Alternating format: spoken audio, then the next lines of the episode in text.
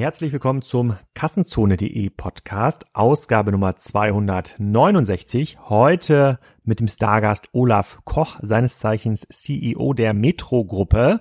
Ich habe ihn ausgefragt zu seinem Geschäftsmodell, zur Rolle des Onlinehandels, ähm, zum Thema Vertikalisierung der Belieferung seiner B2B-Kunden, warum man nicht effizient aus so einem großen Laden picken kann obwohl man das ja als Außenstehender so denken könnte, dass man doch super in so Metro rein kann und da effizient aus den Regalen die Ware nehmen kann für die Lieferung. Wir haben uns da eine Stunde über das Geschäftsmodell unterhalten. Das war auch extrem cool und spannend. Da könnt ihr eine ganze Menge lernen noch über Metro, auch wie das Geschäft im Ausland funktioniert. Letzte Woche habe ich leider nicht geschafft, einen Podcast zu stellen, äh, weil da war ich ein bisschen schlapp. Vielleicht hätte ich mir ein paar Produkte von unserem Podcast-Sponsor Brain Effect kaufen sollen. Das ist ein Unternehmen aus Berlin, das habe ich letzte Woche schon vorgestellt.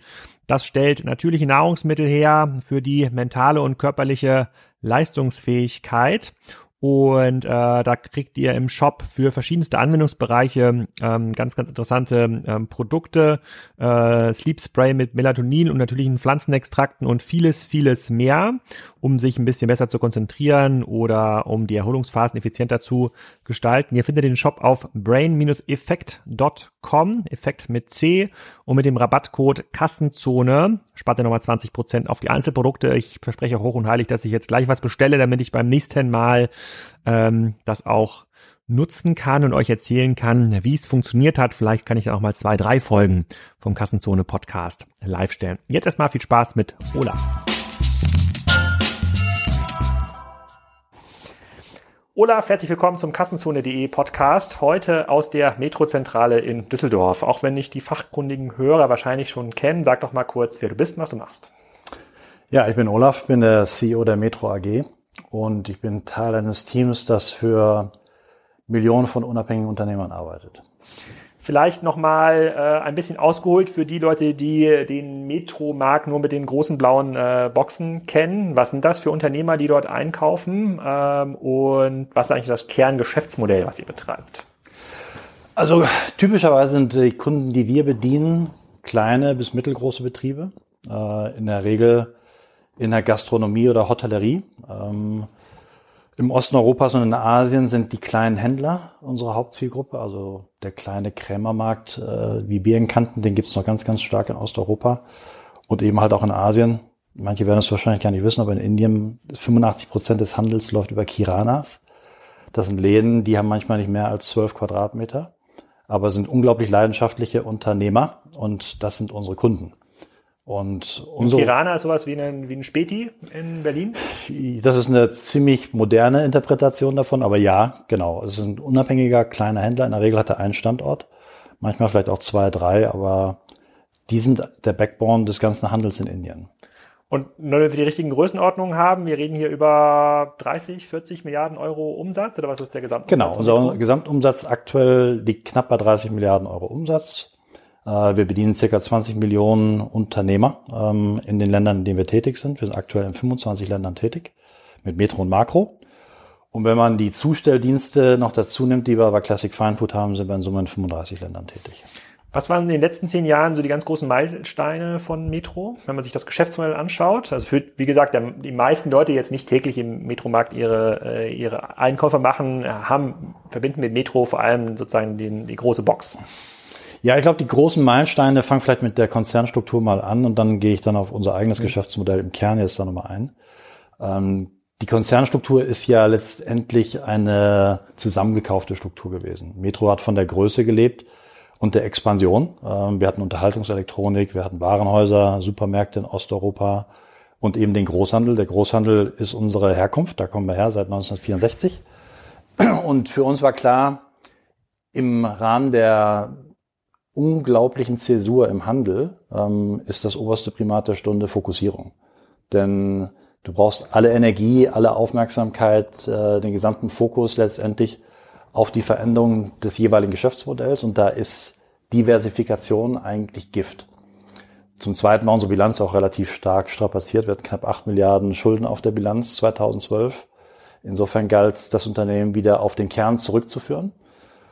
Und das hat ähm, viele Transaktionen erfordert, äh, den Abverkauf von Kaufhof, den Verkauf von Real International, die Spaltung von der Unterhaltungselektronik. Und jetzt läuft gerade der letzte Schritt, nämlich äh, den Verkauf von Real, den Supermärkten in Deutschland. Das waren natürlich Riesenanstrengungen, die da notwendig waren, um diese Struktur wieder neu aufzusetzen. Und zeitgleich mussten wir das Geschäftsmodell neu definieren, weil Großhandel der alten Prägung war in der Tat die blaue Box mit der gelben Metro oben drauf und eine ganz breite Palette an Artikeln, ähm, eben auf einen Storebetrieb ausgelegt. Und 2012, als wir uns die Frage gestellt haben, wie definieren wir eigentlich unsere Daseinsberechtigung für die kleinen Unternehmer, da kam relativ schnell klar die Formel zum Vorschein, eigentlich nur dann, wenn wir zu deren Erfolg beitragen. Und seit 2013 sagen wir eigentlich, dein Erfolg ist unser Geschäft. Das muss unser oberstes Primat sein. Wir müssen dazu beitragen, dass ein Restaurateur mehr Kunden kriegt, bessere Erträge erzielt, niedrigere Kosten hat, dass ein kleiner Händler moderner sein kann als andere Händler, dass er im Prinzip mit dem Geschäftsmodell, das er heute hat, nicht nur überleben kann, sondern noch erfolgreicher werden kann. Dann lass uns noch mal ein bisschen auf diese Kunden äh, eingehen, vielleicht erstmal in, in, den, in den deutschen Markt. Ähm, die meisten anderen Podcast-Gäste müssen wir ein bisschen erklären, wie sie äh, wachsen, wie sie neue Kunden überhaupt ansprechen können. Ist das überhaupt noch ein Thema für euch? Müsste quasi nicht über eure breite Marktabdeckung jeder potenzielle Kunde euch schon irgendwie kennen oder euch mal besucht haben? Also ich glaube, dass wir in der Tat eine enorme Reichweite haben. Also wir sprechen davon, dass wir in der Gastronomie eine Reichweite haben von 65 bis äh, 80 Prozent. Also 65 bis 80 Prozent der Restaurateure in dem jeweiligen Land haben eine Metrokarte und gehen auch bei uns einkaufen. Der Ausschöpfungsgrad sozusagen, der Share of Wallet, wie viel Ausgaben sie auch wirklich bei Metro dann platzieren, ist ausbaufähig. Ähm, und das hat auch damit zu tun, wie stark wir uns in deren Wertschöpfungskette auch einpflanzen sozusagen. Die ganz viele Handelsmodelle, mit denen wir uns beschäftigen, haben dieses klassische Frequenzproblem. Also für jemanden, der zum Beispiel Online-Betten verkauft, der hat das Problem, dass der klassische Bettenkunde nur einmal, keine Ahnung, fünf Jahre, zehn Jahre ein Bett kauft. Das dürftet ihr nicht haben. Es gibt ja naturgegeben diese Frequenz für die meisten eurer ja. äh, Modelle. Jemand, der ein Restaurant betreibt oder ein ähm, Hotel oder ähm, eine ähnliche Produktgruppe, der braucht wahrscheinlich ähm, jeden Tag, jede Woche Nachschub mit dem, äh, mit den Produkten. Müsste man über diese hohe Frequenz nicht irgendeine so Automatisierung, irgendeine Datenüberlegenheit bauen können, dass die Leute auf jeden Fall bei euch kaufen? Oder warum entscheidet sich ein Restaurantbetreiber, anstatt zu euch zu fahren, um Servietten und Pizzaschachteln meinetwegen zu kaufen, dann dafür äh, die beim Wettbewerb zu kaufen? Also in der Tat erstmal zur Frequenz. Wir machen drei Viertel des Umsatzes mit Kunden, die permanent kommen, also die regelmäßig bei uns einkaufen, also mindestens alle zwei Wochen da sind, typischerweise eher, eher jede Woche, viele von denen auch mehrfach, mehr, mehrfach pro Woche. Ähm, wie bekommen wir die Kunden dazu, äh, bei uns einzukaufen, indem wir denen Produkte anbieten, die leichter zu verarbeiten sind, die maßgeschneidert sind für deren Speisekarte, für deren Prozess in der Küche oder für deren Sortiment im, im kleinen Laden. Ähm, wo verlieren wir die Kunden? Wir verlieren sie dann, wenn wir nicht die notwendige Nähe haben zu deren Geschäftsmodell und wirklich genau verstehen, wo drückt der Schuh, wo brauchen sie mehr Unterstützung. Und das geht immer weiter rein in mehr als Produkt. Es geht in Training rein, also wir schulen Kunden, äh, wir geben den Kunden mehr und mehr Dienstleistung. Und der Aspekt der Daten ist eigentlich aus meiner Sicht der größte Transformator. Weil wenn man ganz genau drauf schaut, dann ist der Beschleuniger für Wirtschaftlichkeit in allen Wirtschaftssektoren die Handhabung von Daten, die Auswertung von Daten, die überlegene Analytik und damit die richtigen Entscheidungen zu treffen. Das ist gerade bei kleinen Unternehmen seltenst der Fall. Ähm, und da liegt natürlich enormes Potenzial, das wir äh, ausschöpfen wollen. Wenn ich jetzt zu, hier zum nächstgelegenen Italiener fahren würde, der wahrscheinlich auch eine Metro-Karte äh, hat und den frage, okay, was könnt ihr noch besser für ihn machen, würde mir, würde mir der sagen, ich möchte die Sachen noch günstiger haben oder ich möchte die Sachen noch automatisierter haben oder weiß er eigentlich genau, was er noch Besseres haben könnte? Also im Grundsatz ist das Thema Preis im Handel natürlich immer ein Aspekt, äh, wenngleich ich gerade bei, bei unserem Geschäftsmodell davon überzeugt bin, dass Preis sekundär sein kann. Es ist, es ist am Ende ist es ein Qualifizierungsfaktor. Du kannst dich nicht aus dem Markt preisen. Du kannst nicht den Kunden übervorteilen und zu überhöhten Preisen verkaufen. Das geht einfach nicht. Aber wenn ich tatsächlich gerade für den Italiener die italienische Ware habe, Originalprodukte aus Italien gepaart mit einer frische Qualität im Bereich Fisch, Fleisch, Pasta, äh, die andere nicht bieten können, dann wird er zweifelsohne auch immer mehr seiner Umsätze bei mir verankern. Worauf die Kunden aber immer mehr achten werden, ist letztendlich auch die Convenience. Also kann ich dem Kunden eben mit Rat und Tat zur Seite stehen und kann ich ihm auch Arbeitslast abnehmen. Und bis vor zehn Jahren haben wir kein Zustellgeschäft gemacht. Ähm, es galt das Primat, der Kunde kommt bitte schön in den Laden. Denn wenn ich dem Kunden zustelle, dann kommt er weniger in den Laden, dann habe ich weniger komplementäre Abverkäufe. Das stimmt ja auch. Das stimmt ja auch. Und das war ja auch für viele Jahrzehnte die richtige Formel. Das hat ja in vielen Branchen funktioniert im Handel. Wenn man genau drauf schaut, ist das natürlich nicht unbedingt die kundenzentrischste Herangehensweise, ähm, bei der ich den Kunden voranstelle. Wenn der Kunde sagt, ich habe einfach die Zeit nicht mehr und ich will das Trockensortiment und gewisse Ware einfach nur so einfach wie möglich, so effektiv wie möglich in meinen Laden bekommen, dann können wir uns dem nicht äh, abwenden, dann können wir das nicht ignorieren. Heute machen wir knapp sechs Milliarden Euro Umsatzgeschäft von praktisch null vor zehn Jahren. Ähm, und die Tendenz ist weiter steigend. Wir wachsen zweistellig im, im Zustellgeschäft. Wenn ihr zustellt, wie macht ihr das? Mit eigener Flotte oder nehmt ihr der ja. klassische Logistiker? Ja, das sind unsere eigenen Leute. In der Regel sind es auch unsere Fahrzeuge. Es kommt vor, dass wir die Fahrzeuge gemietet haben, ähm, aber es ist eher die Ausnahme. Wir haben auch ganz, ganz klar den Anspruch, dass der Touchpoint praktisch beim Kunden einer der wichtigsten Punkte ist. Denn der Fahrer, der beim Kunden ankommt und mit dem Kunden letztendlich die Ware übergibt, der ist ja unsere Visitenkarte. Ne? Hm. Das ist ja die Experience. Wenn das gut funktioniert und der Kunde zufrieden ist, dann kauft er wieder. Wenn das nicht funktioniert und der sehr unzufrieden ist, dann eben nicht. Insofern ist das aus unserer Sicht ein ganz klarer Teil unserer Wertschöpfung. Die Belieferung selber haben wir über zehn Jahre wirklich hart lernen müssen, weil, wie man das halt so macht, am Anfang stellt man zu, man pickt im Laden, man freut sich über die Wachstumsraten, man freut sich nicht so sehr über die äh, Deckungsbeiträge, weil das kann nicht effizient sein, wenn ich aus einem Cash-and-Carry-Markt aus der Breite des Sortimentes alles anbiete und dann auch noch zustellen will zu einem vernünftigen Service-Level. Heute machen wir das mit dedizierten äh, Räumen in den Stores. Wir widmen also Fläche um. Der Store wird tendenziell kleiner. Die Belieferungsfläche wächst tendenziell, eigentlich fast permanent.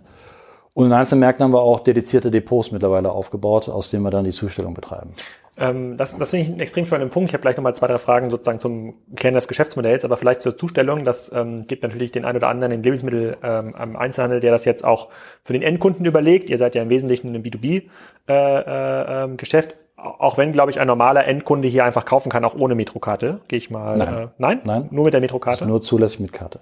Okay. Die, ähm, äh, diese, dieses Learning, dass man, dass es ineffizient ist, aus einem Regal zu picken, was dafür eigentlich ausgelegt ist, dass der B2B-Kunde das selber rauspickt. Wie lange hat das äh, ähm, gedauert und wie viel effizienter ist dazu im Vergleich so ein Lager, was wirklich darauf ausgerichtet ist, die, äh, äh die Bestseller direkt an die Restaurants zu fahren?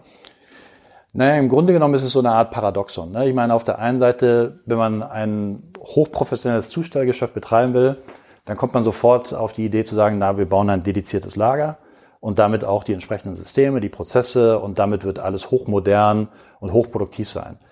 Dazu brauche ich aber auch die entsprechende Auslastung. Mhm. Und die kriege ich ja nicht sprungfix. Ne? Also normalerweise wächst man ja in den Markt rein, man überzeugt einen Kunden, der bringt mhm. einem weitere Kunden, so wachsen Marktanteile. Und was wir daraus gelernt haben, ist, dass wir aus der ursprünglich sehr hemdsärmeligen Vorgehensweise, nämlich im Laden zu picken, eine Tugend gemacht haben. Wir haben uns einfach nur permanent gefragt, wie kann ich diesen Prozess immer besser organisieren? Klassiker ist, die Schnelldreher in eine Vorkommissionierfläche zu packen. Äh, nächster Schritt ist, die, die Zeitzonen, wenn wir das Picking machen, so zu steuern, dass wir eben nicht mit dem operativen Geschäft im Laden in Konflikt geraten. Und dann genau zu messen, ab welchem Punkt muss ich ein dediziertes Depot im Cash-and-Carry-Store aufbauen. Das wissen wir mittlerweile, da haben wir ganz klare Formeln dafür. Und so bauen wir praktisch sozusagen ein Depot in Store als Zwischenstufe. Und erst wenn wir dann ein Volumen haben in einem respektiven Markt, das groß genug ist, bauen wir ein dediziertes Depot. Andernfalls baut man erstmal eine enorme Fixkostenbasis auf, ohne die entsprechende Auslastung. Wenn wir jetzt hier mal auf diesen Markt schauen, wir sind jetzt ja quasi hier direkt in der Metrozentrale, daneben ist ja auch direkt so ein äh, großer Cash-and-Carry-Markt. Was ist denn in, dem, in der normalen Abholfläche? Wie viele Produkte finde ich denn da? Circa 40.000. 40.000 und äh, in, so einer, äh, in so einer dedizierten Fläche, die man in so einem Markt schafft, sind es dann wahrscheinlich ja nicht mehr 40.000, sondern deutlich weniger. Also oder? im Zustellergeschäft äh, haben wir eben da auch ganz schnell lernen müssen, dass es gar nicht notwendig ist, 40.000 Artikel in der Zustellung anzubieten, der relevante Wettbewerb bietet irgendwo ein Sortiment zwischen 4.000 und 8.000 Produkten an. Das hängt immer von den jeweiligen Marktgegebenheiten ab. Und hier in diesem Markt haben wir auch zugestellt zu Beginn. Machen wir heute nicht mehr. Heute wird die gesamte Region aus Neuss zugestellt. Da haben wir eine sehr große Fläche vom Markt umgewidmet und das ist ein komplett dediziertes Depot. Und ähm, eure Kalkulation sieht vor, auch wenn jetzt der, die Pizzeria hier nur einen halben Kilometer weiter ist in Düsseldorf, macht es für euch viel mehr Sinn, das in einem Rundlauf aus Neuss zu bedienen, als hier aus dem Laden jemand loszuschicken? Naja gut, wenn der, wenn der Kunde so nah dran ist, dann wird er selber merken, äh, in Heller und Pfennig, dass es besser ist, in den Store zu gehen. Weil natürlich verlangen wir auch für die Zustellung einen gewissen Aufschlag. Das sieht man auch in der Preisliste. Der Zustellpreis ist höher als der Preis im Laden. Ich muss ja auch ein Incentive dafür schaffen, dass der Kunde, der hier zehn Minuten vom Laden weg ist, dann auch noch weiter in den Laden kommt, mhm. Was er auch gerne tut. Aber ansonsten ist es in der Tat so, dass wir die Routenplanung dann eben mittlerweile so austarieren können, dass wir das gesamte Areal hier Krefeld, Düsseldorf, Neuss entsprechend dann abdecken. Und ist das in den anderen Märkten ähnlich? Also funktioniert quasi dieses Geschäftsmodell in Benelux dann genauso wie in Osteuropa? Die Grundprinzipien sind überall gleich. Ähm, und das Verfahren, dass wir unser Netzwerk von Standorten in eine Tugend gedreht haben, das ist auch unisono das Gleiche. Wir, was wir festgestellt haben, ist natürlich, ich kann Zustellungen nur dann leisten, wenn am Ende der Warenmix auch passt. Insofern sind wir heute in der Zustellung ganz stark auf Gastronomie fokussiert, deutlich weniger mhm. im Bereich unabhängiger Handel. Mhm. Und, und ähm, wir sind ja quasi mit euch über Striker auch verbunden mit dem äh, mit diesem Trader-Geschäft, also ich beschreibe das immer sozusagen Verkaufen aus Kiosken äh, hinaus, hat quasi ein Trader ähnliche Anforderungen wie eine Pizzeria in Düsseldorf? Die ähnliche Anforderung ist, dass er auch erfolgreicher werden muss, denn sein Wettbewerbsdruck steigt, seine Kosten steigen, die Anforderungen seiner Kunden werden immer anspruchsvoller. Insofern hat er Ähnlichkeiten und dann ist es doch ein komplett anderes Geschäft. Ähm, ein typischer kleiner Händler lebt davon, gute Einstandspreise zu erzielen und damit einen gewissen Aufschlag letztendlich an seinen Kunden weitergeben zu können. Ähm, hat deutlich geringeren Anspruch bei Ultrafrische und Frische. Das heißt, die Sortimente, die wir typischerweise in der Gastronomie verkaufen, sind nicht so relevant beim kleinen Krämer. Ähm, aber ihm Sortimente aufzuzeigen, die ihm letztendlich helfen, auch stärkere Deckungsbeiträge zu erzielen. Das ist so ein, so ein Klassiker. Also, normalerweise ist der Anteil an Non-Food-Produkten sehr eingeschränkt, weil man auch gar nicht die Möglichkeit hat, das auf dem Regal zu präsentieren. Dem Kunden diese Dinge zu vermitteln, die er auch anbieten kann. Das fängt an mit den Batterien und geht über andere kleine Utensilien weiter. Das sind die Dinge, die letztendlich unseren Kunden helfen, auch mehr Ertrag zu erzielen.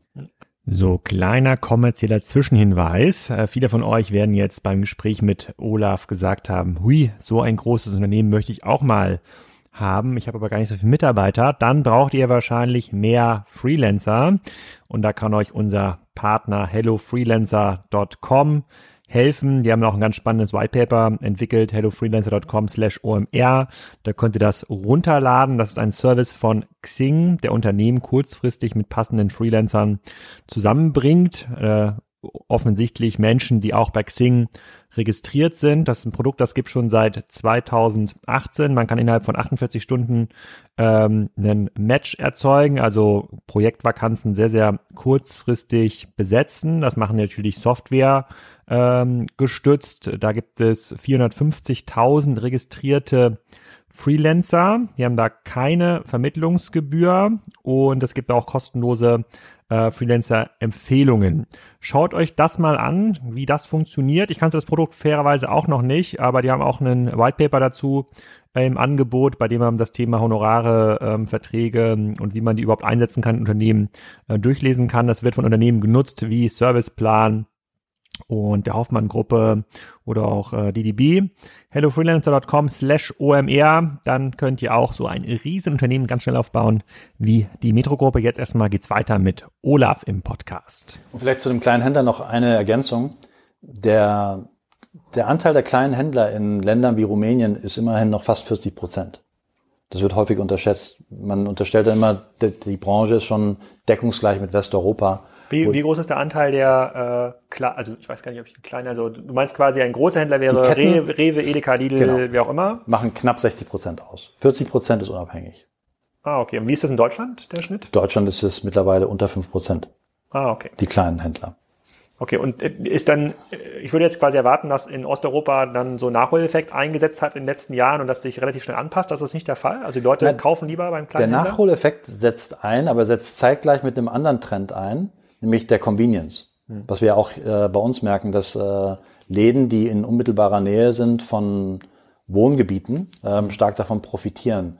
der Convenience-Trend ist ja ein globaler Trend. Und wenn man die beiden Dinge paart, also das unabhängige Unternehmertum eines kleinen Händlers mhm. mit der modernen Fähigkeit, einen Convenience Store zu betreiben, dann entsteht daraus etwas unglaublich leistungsstarkes. Und das machen wir über einen sogenannten Soft-Franchise-Ansatz. Mhm. Das heißt, wenn du jetzt so einen Laden betreiben würdest in Bukarest, geben wir dir eine Marke, Ladoi Pasch heißt die in, in Rumänien. Damit hast du einen Banner, du kriegst mhm. Merchandising-Support, du kriegst Layout-Support, du kriegst Werbung, äh, die wir wöchentlich rausgeben. Ähm, das ohne Gebühr. Das Einzige, was wir verlangen, ist, dass der Umsatzanteil, den du mit Metro dann auch äh, verausgabst, dass der steigt. Okay, verstehe ich. Dann, da schließt sich direkt eine weitere Frage äh, an, und zwar ein bisschen das Geschäftsmodell äh, per se. Ähm, du verfolgst wahrscheinlich jetzt nicht täglich die Kassenzone-Beiträge, aber ähm, ich habe in den letzten äh, äh, Wochen stark darüber geschrieben, was ist eigentlich der Unterschied zwischen Shop, Marktplatz und Plattform. Und die erfolgreicheren digitalen Unternehmen äh, sind äh, zunehmend deshalb erfolgreich, weil sie es schaffen, dass waren- und Kundenrisiko eigentlich an den Hersteller auszulagern. Also die müssen jetzt gar nicht mehr die Ware einkaufen und zu einem Aufschlag an den Kunden verkaufen und verdienen über die Handelsmarge, sondern sagen halt lieber, Hersteller, im Fall von Amazon, du kannst äh, deine Ware hier listen, so viel du willst. Ja, wir kaufen vielleicht die Schnelldreher bei uns äh, äh, selber noch ein, aber den Longtail musst du schon selber zum Kunden bringen und äh, du bezahlst mich, klar, in Form einer, äh, einer Marktplatzgebühr, aber du musst bei mir Werbung kaufen, du musst bei mir Financial Services kaufen, du musst bei mir Logistik ähm, kaufen. Und damit verändert sich so ein bisschen das, äh, das ja. Geschäftsmodell. Ist das auch in so einem Markt wie eurem möglich? Also kann man quasi dies von der Handelsmarge, im Handelsmargenrisiko wegkommen in so ein Servicegeschäft? Also zu dem, was du gerade dargestellt hast, zu diesem Gedanken, dass man praktisch über einen, einen Plattformansatz seine Leistungsfähigkeit auch dann signifikant ausbaut. Mhm. Ähm, da kann ich sagen, den Trend sehe ich eindeutig. Dass wir uns von unserem Kerngeschäft, nämlich dem Handel von, von frische Ware ähm, und Produkten verabschieden, den kann ich nicht sehen. Warum nicht? Weil das letztendlich der, der Einstiegs, Einstiegsfaktor Nummer eins ist. Also wenn du heute als Restaurateur Ware beziehst, dann hast du einen Anspruch, der, der ist ohne Kompromisse. Du willst keine Toleranz haben bei der Frische von Fisch, Fleisch, Obst und Gemüse. Und das sicherzustellen ist mehr als nur eine Verwaltungsaufgabe. Das ist oberste Pflicht letztendlich auch der Metro, ist auch unser Leistungsversprechen. Aber auf der anderen Seite sagen wir natürlich, wenn du ja heute Kunde bei, bei Metro bist und wir dir heute Dinge vermitteln können, die du alleine nicht schaffen kannst, dann öffnet sich eine Tür nach der anderen ich fasse vielleicht mal konkreter, wenn wir heute Kunden mit digitalen Werkzeugen ausstatten, dann fangen wir typischerweise damit an, dass wir sie überhaupt mal online visibel machen. Viele unserer Kunden existieren heute online nicht, ähm, werden heute häufig übervorteilt, auch von anderen Plattformen, auf denen sie relativ viel Geld zahlen müssen. Wir geben denen die Online-Präsenz for free. Und zwar mit Posting in Google My Business, mit Posting in Social Media etc. Der nächste Schritt, den wir diesem Kunden in der Regel vermitteln, ist, dass sie eine Reservierung anbieten. Auch das ist aus unserer Sicht eine Commodity. Die kostet uns kleines Geld, die Plattform, aber dem Kunden bietet sie sehr viele Vorteile, auch hier wieder kostenfrei. Das heißt, Tischreservierung über unsere Plattform hat keinen neuen Fixkostenanteil, aber hat einen enormen Wertvorteil für den Kunden. Richtig anfangen mit dem Kunden zu diskutieren können wir allerdings erst, wenn wir die Daten einsteigen. Und wenn wir das Vertrauen von dir gewonnen haben, dass du mit uns gemeinsam mal deine Speisekarte digitalisierst, dann können wir dir ohne Ende Potenzial aufzeigen, wie du Deckungsbeitrag verbesserst. Also einmal in der Ausgestaltung der Karte, da gibt es Produkte, die du vielleicht neu mit aufnehmen solltest. Da gibt es Produkte, die in der Kalkulation offensichtlich Geld verlieren. Ähm, und da gibt es Lösungen dafür, wie man das verändern kann.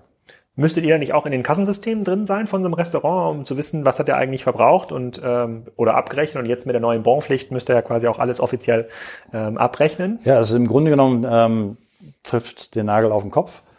Die Digitalisierung des Menüs ist eine unserer Schwerpunktthemen. Digitalisierung der Kasse ist die zweite große Priorität. Wir haben zwei Tools. Das eine nennt sich MenuKit. Das ist die Analyse der, der Speisekarte. Cockpit ist die digitale Auswertung der, der Kasse um damit mit oberster Priorität erstmal dem Kunden mehr Einblicke zu geben, wie kann er seinen eigenen Geschäftsbetrieb optimieren.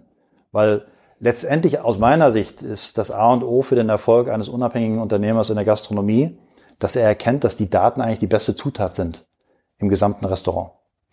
Mhm. Tatsächlich eine Frage. Ich habe äh, ich, ich hab komme mit relativ vielen Business-Neugründungen äh, in, in Kontakt, die alle auch so ein bisschen sich oft auch um das Thema Gastro äh, arrondieren und, und gar nicht um das Thema Gastro, sondern ich würde sagen so kleine B2B-Unternehmen und sozusagen hier Dienstleistungen für Friseure, Dienstleistungen für Werkstätten.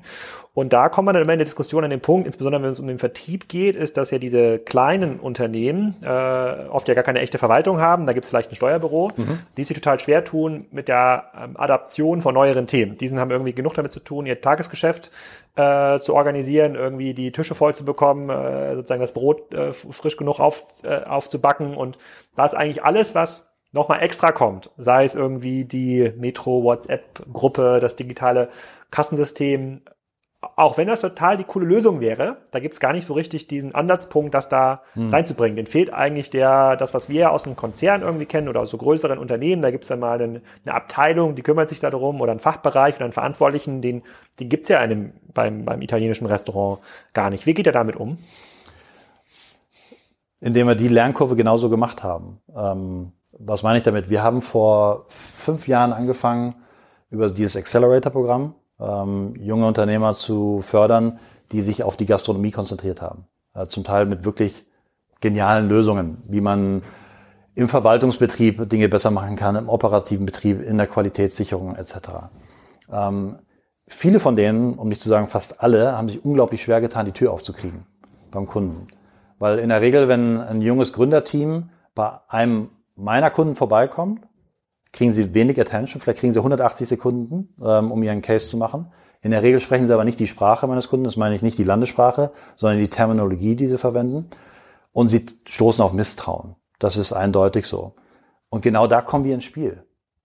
Wir sind ja jetzt nicht diejenigen, die proklamieren, wir haben jetzt die überragende Anzahl an, an Ideen. Wir sind diejenigen, die allein die Technologieinnovation betreiben können, aber wir kriegen die Tür auf. Das Vertrauen, das unserer Marke geschenkt wird, ist groß das Vertrauen, das unserer Marke geschenkt wird, wenn wir dann auch noch referenzieren können. Ich gebe dir 30.000 Euro mehr Deckungsbeitrag, wenn du mal anfängst, deine Speisekarte zu analysieren. Ich gebe dir so und so viel 1000 Euro mehr Effizienz, wenn du deine Verderbquote senkst, wenn du einen ordentlichen Bestellprozess fährst. Ich gebe dir so und so viel mehr Auslastung deiner Tische, wenn du die Servicezeiten optimierst anhand von Daten. Dann fängt die Musik an zu spielen. Und das geht nicht über Werbebroschüren, das geht nicht über PowerPoint, das geht nicht über irgendwelche tollen ähm, Marketingaktion. Das geht eigentlich nur durch Cross-Referencing. Am Ende ist der Vertriebskanal in dem Geschäftsmodell Kunde für Kunde. Der Kunde, der es erlebt hat, spricht andere Kunden an und erklärt, wo, wo die Vorteile liegen in der Kooperation mit uns. Sind denn dann für, bleiben wir mal dem Problem, dass es äh, äh in der Organisation eines klassischen Restaurants jetzt gar nicht so viele Leute gibt, die sich um neue Themen kümmern können, weil das Bestandsgeschäft schon ziemlich anstrengend ist.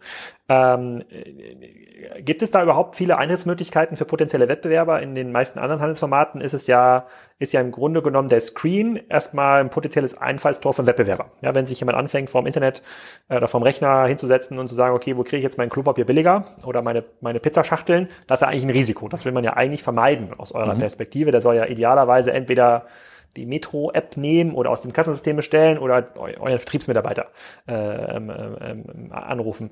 Siehst du das ähnlich oder sagst du, nee, eigentlich sozusagen der, der klassische Einkäufer auch im Restaurant ist schon so ein bisschen differenzierter, der weiß ganz genau, das Klopapier gibt's vielleicht da hinten noch ein bisschen günstiger und die Tischdecken, äh, äh die kann man vielleicht noch mal bei, da gibt's einen Spezial-Online-Shops, da gibt's die auch ganz, ganz günstig. Ist das ein Thema oder ist es gar nicht so ein Thema? Ist schon ein Thema. Ich glaube vor allen Dingen, wenn man dann die, die, die Longtail-Komponente sich anschaut, wenn man sich die Vielfalt der Produkte anschaut, die die Gastronomie braucht, dann bist du mit 40.000 Produkten nie da. Mhm. Ne? Da gibt es ganz spezielle äh, Produkte im Reinigungsbereich, im Tableware-Bereich, hinten in der Küche. Also du hast niemals die Möglichkeit, dem Kunden zu sagen, ich decke alle Bedürfnisse ab, es sei denn, du öffnest dich für andere Händler, die deine Plattform nutzen können. Das ist der mhm. Grund, warum wir Metro Markets hochfahren äh, und weil der Philipp Lohme da sehr, sehr große Erfolge mit real.de erzielt hat.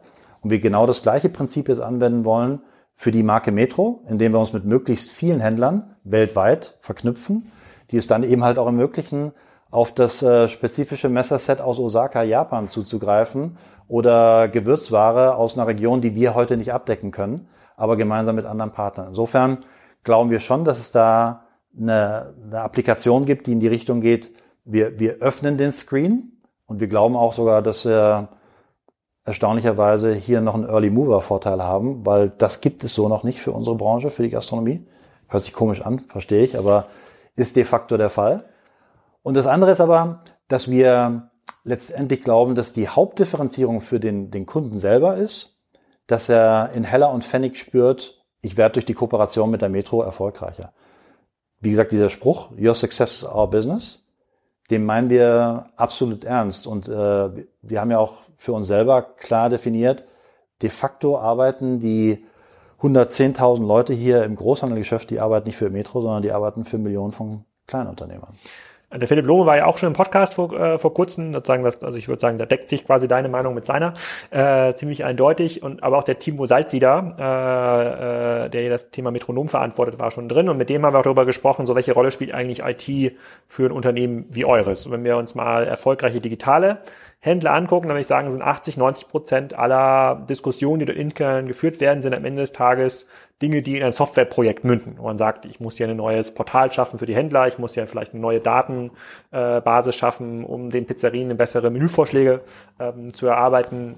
Wenn man das jetzt mal so mappt auf so deinen Arbeitsalltag, so wie viele Projekte, wie viele Dinge, äh, musst du auch mit deinem Vorstandskollegen ähm, äh, äh, diskutieren, haben dieses Label IT, führt quasi in ein Softwareprojekt, in ein Entwicklungsprojekt. Da muss ich Timo anrufen und schauen, ob Metronom da noch genug äh, äh, Ressourcen hat, versus wie viele Dinge sind eigentlich klassisch in der alten Handelswelt äh, verlagert. Wir müssen hier unser Sortiment ausweiten, wir müssen irgendwie äh, die Qualitätssicherung vom argentinischen Rindfleisch optimieren.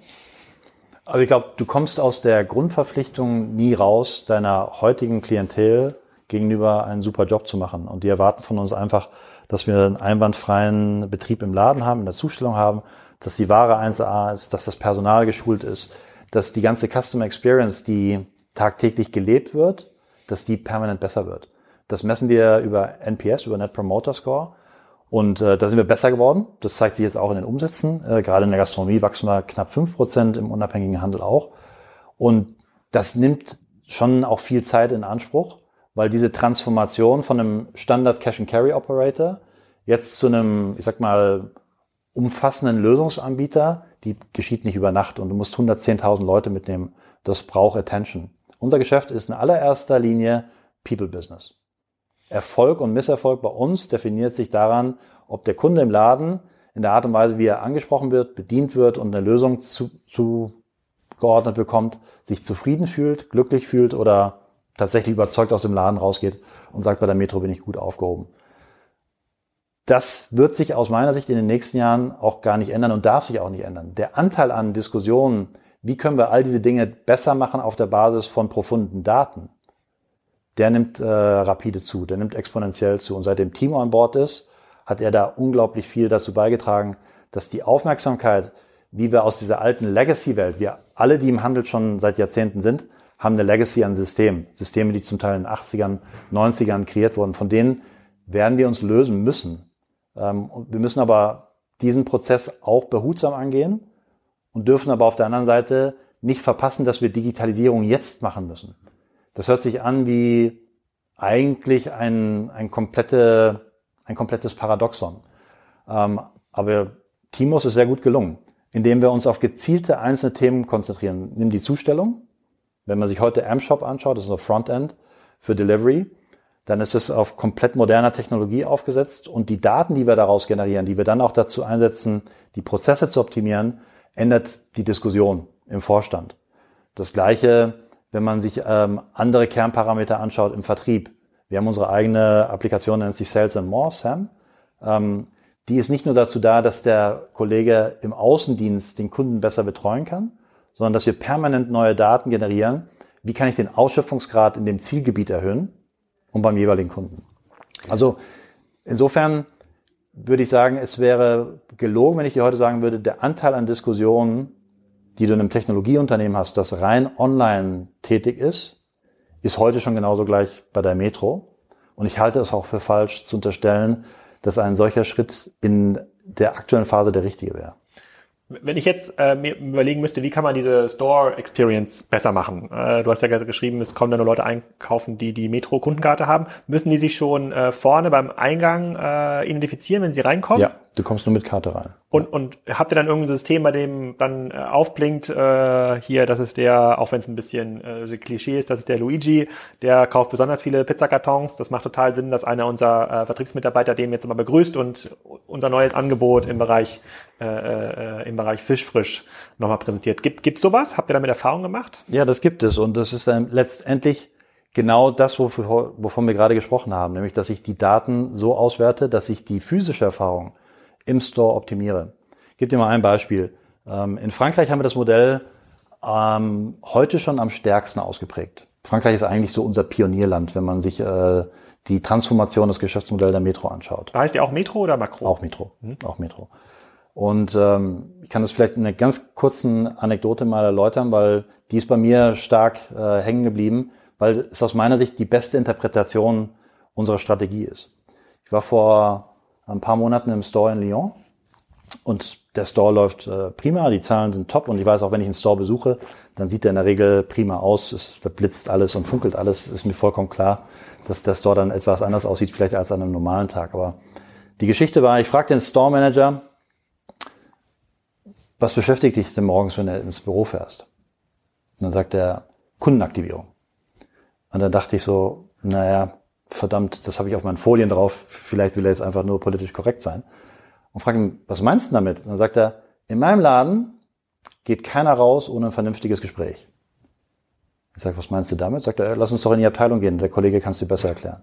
Okay, sind wir in die Obst- und Gemüseabteilung, war der Leiter Obst und Gemüse da und ich frage so, Monsieur, ähm, was beschäftigt Sie so morgens, wenn Sie hier in die Arbeit fahren? Sagt er, Kundenaktivierung. Ich sage, okay, und warum? Sagt er, weil der Boss das so gesagt hat. Sage, okay, wenigstens ehrlich. Sagt er, aber der Boss hat recht, Herr Koch. Wissen Sie warum? Die haben alle diese Karte hier. Das wissen Sie, Herr Koch. Ich sage, ja, das weiß ich. Das heißt, wir haben alle Daten. Das heißt, wir haben hier fünf Zielgruppen in Lyon, die bei uns einkaufen. Und unser Boss hat uns nur eine Aufgabe gestellt. Hat gesagt, die Kundengruppe mit der geringsten Penetration in, euren, in eure Abteilung rein, die lasst ihr jetzt wachsen. Ist mir egal wie, lasst euch was einfallen.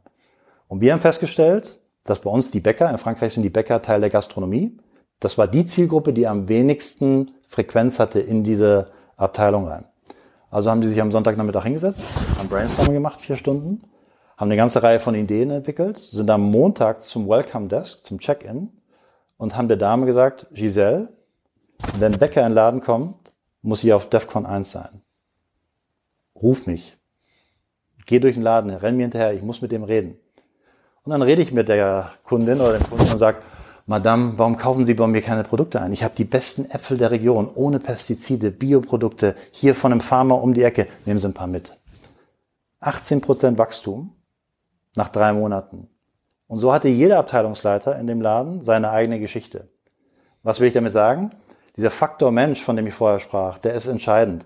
Weil wir haben das Privileg, ich kann, ich muss mit meinem Kunden reden. Der gibt bei mir im Schnitt 220 bis 500 Euro aus. Pro Warenkorb. Das ist Minimum zehnmal so viel wie im normalen Einzelhandel. Und ein solches Geschäft verlangt dann auch den Respekt und die Aufmerksamkeit und die Wertschätzung, diese Gespräche zu führen. Wenn ich die Gespräche aber dann so führe wie die Kollegen da in Lyon, auf Basis von Daten, anhand deren ich ganz klar erkennen kann, welche Dinge braucht die Zielgruppe und wie spreche ich die an, dann kann man so ein Geschäft ganz anders betreiben. Und das ist der Weg, den wir im, im traditionellen Store-Geschäft gehen wollen. Wenn ich jetzt unsere Online-Perspektive darauf schaue, dann wäre das für mich ja so eine, so eine, eine Extra-Aktivierung, wie so eine Art Gutschein, also Gutschein im Sinne von, ich habe jetzt mehr Zeit mit dem Kunden verbraucht, ich habe ein besseres Gefühl äh, gegeben und das würde ich ja nur zählen lassen, wenn die Kohorte dann stabil sich weiter so verhält. Ist das auch der Fall? Also haben dann die Bäcker weiterhin die pestizidfreien Äpfel für den Apfelkuchen, gehe ich mal von aus, gekauft in, in, in, diesem, äh, ja, in diesem Beispiel? Oder, oder haben sie eigentlich erwartet, dass jedes Mal der Abteilungsleiter kommt und sich um sie kümmert? Nein, ich glaube, es war das Erlebnis per se, dass der, der Mehrwert nicht das, das Produkt alleine war, sondern die Konversation und die Wertschätzung. Und daraus sind natürlich äh, hunderte von Ideen entstanden. Dieses Modell im Übrigen hat sich jetzt in Frankreich schon mittlerweile weiter transformiert. Ähm, die nennen es mittlerweile Brigade, weil die Brigade ist äh, praktisch die Arbeitsgruppe in der Küche, die hinten in der Küche helfen, damit der Chef die Sachen sauber zubereiten kann. Und die nennen sich selber Brigade. Das heißt, in Lyon gibt es jetzt fünf Brigades. Da können Kolleginnen und Kollegen aus dem Laden freiwillig mitmachen, wenn sie wollen. Die treffen sich dreimal die Woche und sprechen permanent durch, was haben wir über NPS gelernt Was haben wir über die eigene Datenanalytik gesehen? Was funktioniert, was funktioniert nicht? Ob du es glaubst oder nicht, aber Assortment-Strategie äh, wird mittlerweile bis auf Store-Level runtergefahren in Frankreich. Und so muss es sein, weil der Store ist der nächste Touchpoint zum Kunden, äh, wo ich dann auch erkennen kann, was ist denn hier für die Region, für dieses Einzugsgebiet wirklich sinnvoll. Das heißt, äh, der Store in Lyon kann sich dann auch mal 10, 20, 30 Prozent äh, in der Warenauswahl unterscheiden von dem Store in Paris? Absolut. Absolut. Das muss die Normalität sein. Ich sage ganz offen, da sind wir heute hier in Deutschland noch nicht. Da wollen wir uns auch hin entwickeln. Auch hier gehen wir immer stärker auf lokale Anforderungen. Und zum Beispiel hier die Transformation von dem Store hier ist maßgeblich auf Basis der Rückmeldungen der Leute von der Fläche und den Kunden passiert. Denn die haben das beste Wissen darüber, was funktioniert, was nicht funktioniert, was fehlt, was haben wir heute schon, was wir noch mehr haben müssen. So eine weitere These, die wir bei Kassenzone immer vertreten, ist ja, dass so Speed der ein, einzige, die einzige Variable bleibt, die wirklich über Erfolg und Misserfolg entscheidet. Also man kann hier noch so gute Ideen äh, haben, ist alles nichts wert, wenn den nächsten sechs Monaten nicht vertestet und auf der Straße sind. Wenn ihr jetzt sowas seht, so, eine, ähm, so ein Erfolgsmodell, äh, wie zum Beispiel in ähm, Lyon. Was sind so die Faktoren, die ähm, sozusagen die Implementation in andere Länder verlangsamen? Also ein Markt, der wie, wie Deutschland, der wahrscheinlich ähnlich aussieht von der Strukturierung der, der Gastroszene. Also warum ist das noch nicht in Hamburg im Metromarkt angekommen oder in Düsseldorf? Was, was ist da der größte, das größte Hindernis? Also in gewisser Weise ist das so schon auch angekommen. Also wenn, wenn du in Hamburg-Altona in den Markt gehst, wirst du merken, dass der sich deutlich unterscheidet von anderen Märkten. Warum? weil der Markt sich die Freiheitsgrade erkämpft hat und der Store Manager mit seinem Team permanent an neuen Ideen mhm. arbeitet. Schau dir mal nur den Checkout an, dann wird es dir auffallen. Ähm, bist herzlich eingeladen, da mal vorbeizuschauen. Ähm, und auf der anderen Seite müssen wir aber auch immer sehen, es gibt, es gibt nicht die Blaupause, denn die Gastronomie eines Landes ist nicht vergleichbar mit der Gastronomie sogar eines Nachbarlandes. Du würdest vielleicht vermuten, dass Italien, Spanien unglaublich viele Ähnlichkeiten haben. Das nee, ist ein Trugschluss. würde ich nicht, würde ich nicht. Okay, nee. sehr gut. Sehr vielleicht gut. Spanien, Portugal, das würde ja. ich vermuten. Also ein besseres Beispiel vielleicht, ja. äh, weil es die Iberische Halbinsel ist und trotzdem sind es zwei vollkommen unterschiedliche Kulturzonen, ähm, die auch ihren Respekt erfordern und auch, äh, ich sag mal, verdienen. Das wiederum in der eigenen Mannschaft auch äh, zu verankern, ist das eine. Also es hat was mit Unternehmenskultur zu tun und dann hat es auch was mit Fähigkeiten zu tun. Also ich, wir investieren sehr viel in die in zwei Dinge. Das eine ist ähm, die hundertprozentige Wertschätzung dafür, dass der Kunde unser Gehalt zahlt ähm, und dass der Kunde über Erfolg und Misserfolg entscheidet und dass wir daher nur durch die maximale Proximität, die Nähe zum Kunden uns die Wettbewerbsvorteile erarbeiten können gegen die Konkurrenz. Der zweite Aspekt ist, dass wir neue Fähigkeiten brauchen. Du hast vollkommen recht, die besten Ideen sind absolut nutzlos, wenn sie letztendlich nur auf einer PowerPoint-Folie sind oder in einer schönen Broschüre. Und Unsere Herangehensweise an die Herausforderung ist, wir fokussieren uns. Das heißt, wir haben aktuell hier in Deutschland die Region Rheinland, das ist Düsseldorf, Krefeld, Neuss. Die wird hier vom lokalen Management, von dem Frank Jeniche und dem Christoph Knob als Prioritätsregion geführt. In der applizieren wir alle neuen Methoden. Also gerade diese ganzen Sachen rund um digitale Tools, Kundenberatung, Training, all die Dinge werden hier als erstes ausgerollt, damit wir sie dann zum Erfolg bringen können. Und Erfolg ist multiplizierbar. Wenn einmal etwas sich sauber trägt und, und skaliert, dann kann man es auch in andere Regionen tragen.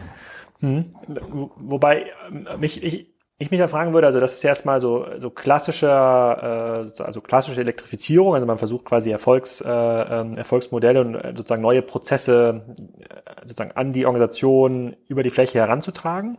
Ähm, viele andere Beispiele, mit denen wir uns ja unterhalten, die aus dem klassischen analogen Handel kommen, also Ware wirklich noch analog über eine Fläche ähm, verkaufen, haben in den letzten zehn Jahren massiv im B2C-Bereich insbesondere massiv unter den Online-Businesses zu kämpfen. Also ob es jetzt ein Salando ist oder ein Amazon äh, ähm, oder ein Otto sei jetzt mal dahingestellt, aber die meisten müssen sich quasi mit diesem Amazon-Effekt auseinandersetzen, weil auf einmal die Kundenerwartung verändert wird. Der Kunde kauft viel longtailiger, hat ein ganz anderes, eine ganz andere Erwartung an, äh, ähm, an Preis, Verfügbarkeit und und Service. Gibt es diesen Effekt bei euch? Also zum Beispiel Amazon tatsächlich einen, einen Wettbewerber in bestimmten Kategorien. Gibt es neue Großmärkte, die für sich das Thema Online äh, äh, claimen und nur dort vertreten sind? Ich glaube, dass bei uns das Thema Online mehrdimensional ist, also im wahrsten Sinne des Wortes. Ähm, wenn man heute sich anschaut, wie würdest du die gesamten Sortimente eines Restaurantbetriebes abdecken wollen, ähm, über eine alternative Plattform. klar, auf dem Papier, auf dem Zettel machst du da auch relativ schnell ein E-Commerce-Modell, wirst dann aber auch relativ schnell merken, dass es dort eine ganze Reihe von Herausforderungen gibt, die man nur mit Skalen abdecken kann. Mhm. Und das hat was mit Qualitätssicherung zu tun, das hat was mit frische äh, Versprechen zu tun, etc. Insofern ähm, sehen wir heute, dass wir kein Einfallstor haben, das so groß ist wie bei Sortimenten, die im Handling unkritisch sind. Also ein Textilprodukt, ein Unterhaltungselektronikprodukt lässt sich über so einen Kanal online einfach problemlos heute von, von einem Standort zum anderen bringen.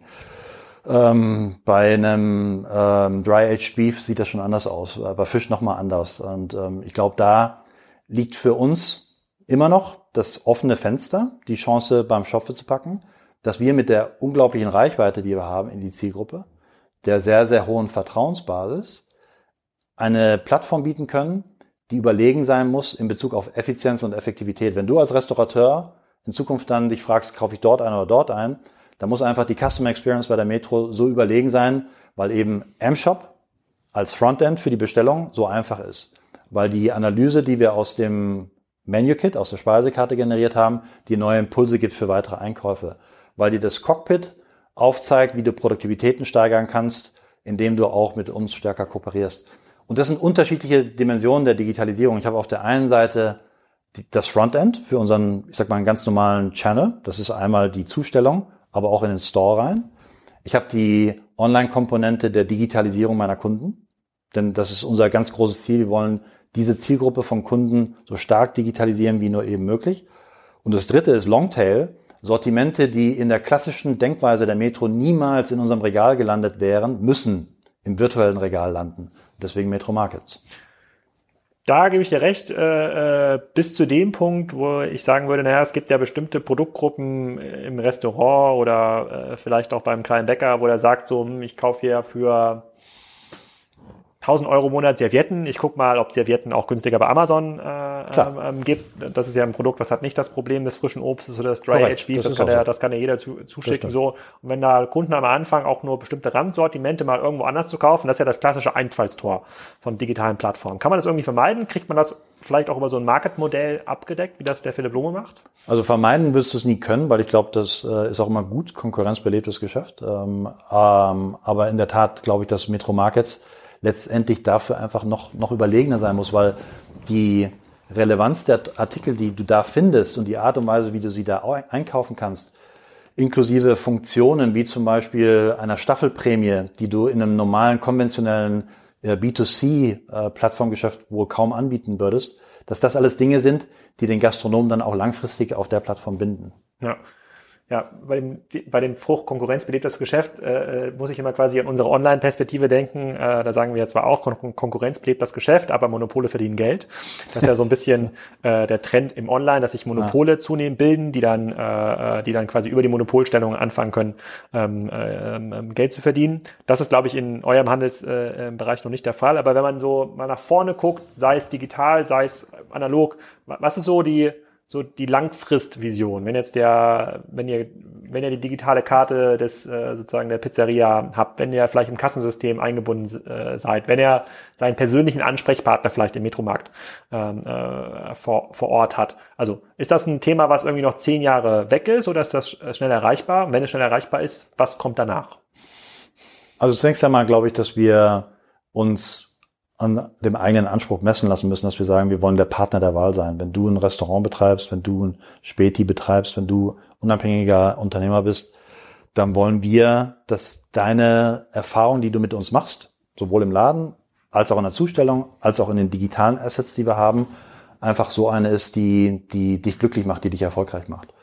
Ähm, die langfristige Perspektive, die hat ein Stück was auch mit dem Unternehmenszweck zu tun, weil wenn man heute draufschaut, was ist denn eigentlich die Daseinsberechtigung vom Metro langfristig? Dann sagen wir, wir kämpfen tagtäglich für diese Millionen von Unternehmer, weil es sich lohnt, für sie zu kämpfen. Wenn ich dich jetzt fragen würde, wenn du jetzt äh, überlegst, wann hast du das letzte Mal schöne Momente mit Familie, Freunde, jetzt mal gerade die Weihnachtszeit, wo warst du da? Und ich dich jetzt fragen würde, war das in der Kette? Oder war das bei einem unabhängigen Griechen, Italiener, einem Landgasthof, wo auch immer das war? Dann sagen 99,9 Prozent, das war bei einem Unabhängigen, weil ich das mag. Das ist die Seele, die ich da liebe von diesem Geschäft. Das ist der Typ, den ich mag, das ist die Gastfreundschaft, das ist die Art der Zubereitung, was auch immer, das Ambiente, die Aura. Diese Gruppe von Unternehmern nach vorne zu bringen, das ist unsere Leidenschaft. Und wir glauben auch, dass das ein, ein absolut lohnenswertes Ziel ist, dafür zu kämpfen. Warum? Weil wenn die nicht besser werden, werden sie verschwinden. Das kannst du heute schon in Großbritannien sehen, was das bedeutet. Da gibt es Städte, sind 70, 80 Prozent nur noch von Ketten bedient. Das eine, Kette, heißt, eine Kette wäre sowas wie ein Blockhaus oder McDonalds oder sprechen wir noch über andere? Alles, was, äh, ich sag mal, mehr als 30, 40, 50 okay. Standorte im, im Betrieb hat. Und warum ist der Druck auf die kleinen Unternehmer so groß? Na, der eine Druck kommt aus den Kosten. Die Mietkosten steigen äh, permanent. Die Personalkosten steigen. Es ist immer schwieriger, Personal zu finden. Also hm. die, die Kosten sind das eine, Verfügbarkeit ist das andere. Die Auflagen der Behörden werden immer stringenter. Ab äh, diesem Jahr werden alle Kassen in der Gastronomie zum Fiskus vernetzt. Das heißt, es wird. In UK äh, oder in Deutschland? Hier, in, ja. in Deutschland. Das, das heißt. nicht so gute Zeiten für den einen oder anderen im Fahrgeschäft. Das, das heißt, die wirtschaftliche Herausforderung in der Branche wird steigen. Aber wenn wir alle wollen, dass diese Millionen von Unternehmer auch morgen noch da sind, dann gilt es jetzt, die auch in die Modernität zu bringen. Mit Werkzeugen, digitalen Tools, mit äh, Kenntnissen, die in der Branche schon branchenüblich sind bei Ketten und eben mit einzigartiger Ware. Und in der Kombination von den drei Dingen, da liegt die Zukunft der Metro, weil wir den Anspruch verfolgen, dich als Unternehmer in eine komplett neue Produktivität zu katapultieren. Und unsere Vision ist, in fünf Jahren von heute, 2025, sind wir letztendlich äh, so eng vernetzt mit der Zielgruppe von Kunden, die wir heute schon bedienen dürfen, dass für jeden anderen, der in 2025 ein Restaurant aufmachen will oder mit dem Gedanken sich beschäftigt, es keine Nanosekunde dauern darf, bis der Gedanke am Metro fällt. Wo, wo kaufen denn diese Ketten ein? Häufig eben bei großen Zustellern. Das sind ja auch dann sehr definierte und auch schmalere Sortimente. Ähm, da gibt es spezialisierte Zusteller. Okay, das heißt, eine kleine Kette würde immer noch vielleicht zu euch kommen und diese Ketten dann irgendwie einkaufen, aber ein, äh, McDonald's ist nicht euer Kunde. Nein. Noch nicht in Deutschland, in anderen Ländern schon. Ah, okay. Was ist das Projekt, auf das du dich am meisten freust nächstes Jahr? Oder dieses Jahr? Entschuldigung, wir sind ja schon im 2020. Oh, da gibt's viele. Da gibt's in der Tat viele. Ich glaube, Metro Markets ist natürlich für mich eines der ganz großen Themen dieses Jahr. Ähm, einmal, weil ich an das Potenzial glaube, an, an, Philipp und das Team. Und immer, wenn ich da die Gelegenheit habe, mal da vorbeizuschauen, das ist immer eine wahre Freude. Ähm, das Wholesale 360 Projekt, so nennt sich das, also 360 Grad Wholesale, ähm, dem Kunden neben dem Zugang zu digitalen Werkzeugen und Erkenntnissen dann auch Zugang zu neuen Lösungen zu bieten, ist für uns eine unglaubliche Chance. Was meine ich damit, wenn ich zurückkomme auf die Speisekarte, die wir jetzt analysiert haben? Mir war nicht so klar, als wir die ersten Analysen gemacht haben, dass wir damit Erkenntnisse gewinnen, die weit über das hinausgehen, was wir selber interpretieren können. Ich hatte einen Besucher vor anderthalb Jahren, als wir die ersten Pilote dazu betrieben haben, der sagte, mit den Daten, die du hast, siehst du die Produktivität der Küche. Weil anhand der Daten, die du mir gibst zu den Rohprodukten, die ihr verarbeitet, weißt du ganz genau, wie viele Arbeitsschritte benötigt werden, um dieses Gericht herzustellen. Damit kannst du die Produktivität steuern. Weil durch den Austausch von Equipment oder von Sortimenten kannst du die Produktivität um 10, 20, 30, 40 Prozent erhöhen. Sind wir jetzt diejenigen, die anfangen, Equipment zu vermarkten, zu installieren und auch noch Service anzubieten? Nee, machen wir nicht. Machen wir mit Pentagast. Pentagast ist das größte Netzwerk für Küchenequipment und Service in Deutschland. Und wir haben im September mit denen eine strategische Kooperation begonnen. Wenn du aber so ein Equipment brauchst, brauchst du wahrscheinlich eine Finanzierung. Wo kriegst du als Gastronom heute eine Finanzierung her? Häufig sagen dir die lokalen Banken, geh weg, wenn du nach einem Kredit fragst. Also müssen wir dafür eine Lösung schaffen, nennt sich Gastrofinanz. Und ich höre jetzt auf, weil das ist in der Tat 360 Grad. Wir haben eine ganze, einen ganzen Blumenstrauß von Zusatzdienstleistungen, die nicht aus Metrohand kommen werden, sondern die wir mit Partnern leisten, aber wir vermitteln und geben dem Kunden dann wiederum Zugang zu Dingen, die sie oder er alleine nicht ergattern könnten. Hm. Wie, hoch ist quasi, wenn du jetzt guckst auf 2020, wie hoch ist dann dein Fokus im Sinne von äh, 360 ähm, Grad äh, äh, B2B ähm, Services oder Wholesale 360, wie ihr das nennt, äh, versus jetzt ähm, Auslandsgeschäfte weitertreiben, wie so ein Traders Business oder andere Geschäftsmodelle? Das ist immer die Challenge. Ne? Ich meine, das Kerngeschäft muss laufen und da muss die Attention sein. Und haben wir hier ein starkes Team. Wir haben hier sogenannte Operating Partner, die sich um die Länder kümmern. Und mit denen bin ich natürlich im, im täglichen Austausch. Wie, wie läuft das Kerngeschäft? Aber wenn ich dir eine Einschätzung geben müsste, ich, ich verwende 50 Prozent der Zeit auf äh, Going Concern, also das aktuelle Geschäftsmodell, und 50 Prozent auch der Zeit auf Modernisierung und Innovation. Ah, okay, also auch gute Zeiten für Mitarbeiter von Metronom, würde ich mal sagen. Ja, absolut. Sehr cool. Damit sind wir schon ein bisschen auch am Ende angekommen äh, des klassischen, des klassischen Inlandsfluges. Äh, ich glaube, der, äh, der Kassenzone-Hörer hat jetzt ein deutlich besseres Verständnis, was Metro ähm, eigentlich macht. Äh, für mich waren so ein, zwei Sachen äh, tatsächlich auch äh, äh, nochmal neu. Ich glaube, es ist tatsächlich total schwierig, weil das, was du mit Wholesale 360 beschreibst, sind so viele coole Sachen drin, das dann auch zu implementieren bei den beiden Partnern oder bei den kleineren Partnern, dass die dafür auch äh, ähm, auch Zeit finden. Ich finde es gut, dass ihr die Restaurantlandschaft äh, diversifiziert haltet in Deutschland. Ich kann mir jetzt auch nicht an ein extrem schönes Familienerlebnis bei der größeren Kette, äh, bei uns heißt es die Goldene Möwe, äh, erinnern. Äh, äh, insofern schon mal danke äh, ähm, dafür und viel Erfolg 2020. Ja, danke dir, Alex. Das war's schon zum Thema Metro. Ich hoffe, es hat euch gefallen und ihr geht jetzt mit ganz anderen Augen durch den Metromarkt, sofern ihr registrierter B2B-Kunde seid. Ansonsten könnt ihr ja da, das hat euch ja Olaf schon erklärt, gar nicht so einfach einkaufen. Und in der nächsten Folge geht es weiter mit Richard Borek. Da schauen wir zurück auf zwei Jahre Digitalisierung in Braunschweig von seinem Unternehmen. Wir haben eine neue Folge aufgenommen mit Florian Heinemann äh, und auch eine überraschende Neuigkeit, die wir dort verkunden können im Podcast. Ich habe den Deutschlandchef von UPS besucht. Der hat mir alle Fragen zum äh, Thema Logistik äh, beantwortet. Äh, wir hatten den Vitra-Chef schon vor der Kamera und vor dem Mikrofon. Also es sind jetzt noch einige Podcast schon hier auf meinem Rechner. Die werden jetzt in den nächsten zwei, drei, vier Wochen alle veröffentlichen und ähm, es geht auch weiter in dieser Taktung. Falls ihr jetzt schon den nächsten Podcast hören wollt, nicht den Kassenzone Podcast, sondern einen Podcast, der vielleicht so gut ist wie Kassenzone, die habe ich nämlich hier am ähm, äh, ähm, in Berlin kennengelernt diese Woche. Das ist der Payment und Banking Podcast. Äh, den verlinke ich auch in den Show Notes. Die sprechen über die Fintech-Branche und das auch extrem informiert. Das sind zwei sehr, sehr schlaue Leute, die dort, äh, André und Jochen, die kommentieren jeweils die Nachrichten der Woche und äh, haben da auch manchmal Interviewgäste äh, bei sich im Studio, äh, wenn euch die Fintech-Branche interessiert und ihr ein bisschen mehr hinter die Kulissen schauen wollt und einen Podcast äh, äh, von Leuten ähm, hören wollt, die sich damit auskennen, für Leute, die sich damit auskennen wollen, also quasi fast so wie bei Kassenzone, dann empfehle euch, ich euch den Payment und Banking Podcast. Ich verlinke da zwei, drei Folgen. Freue mich natürlich weiter auf die Bewertungen bei iTunes. Da gab es ein paar neue spannende, zum Beispiel Must hier für jeden Marketer. Digitalstrategie auf hohem Niveau, immer wieder hörenswert. Das geht runter wie Butter. Und äh, jetzt wünsche ich erstmal ein schönes Wochenende. Oder wenn ihr den Podcast erst in der Woche hört, noch eine schöne Restwoche. Ciao, ciao.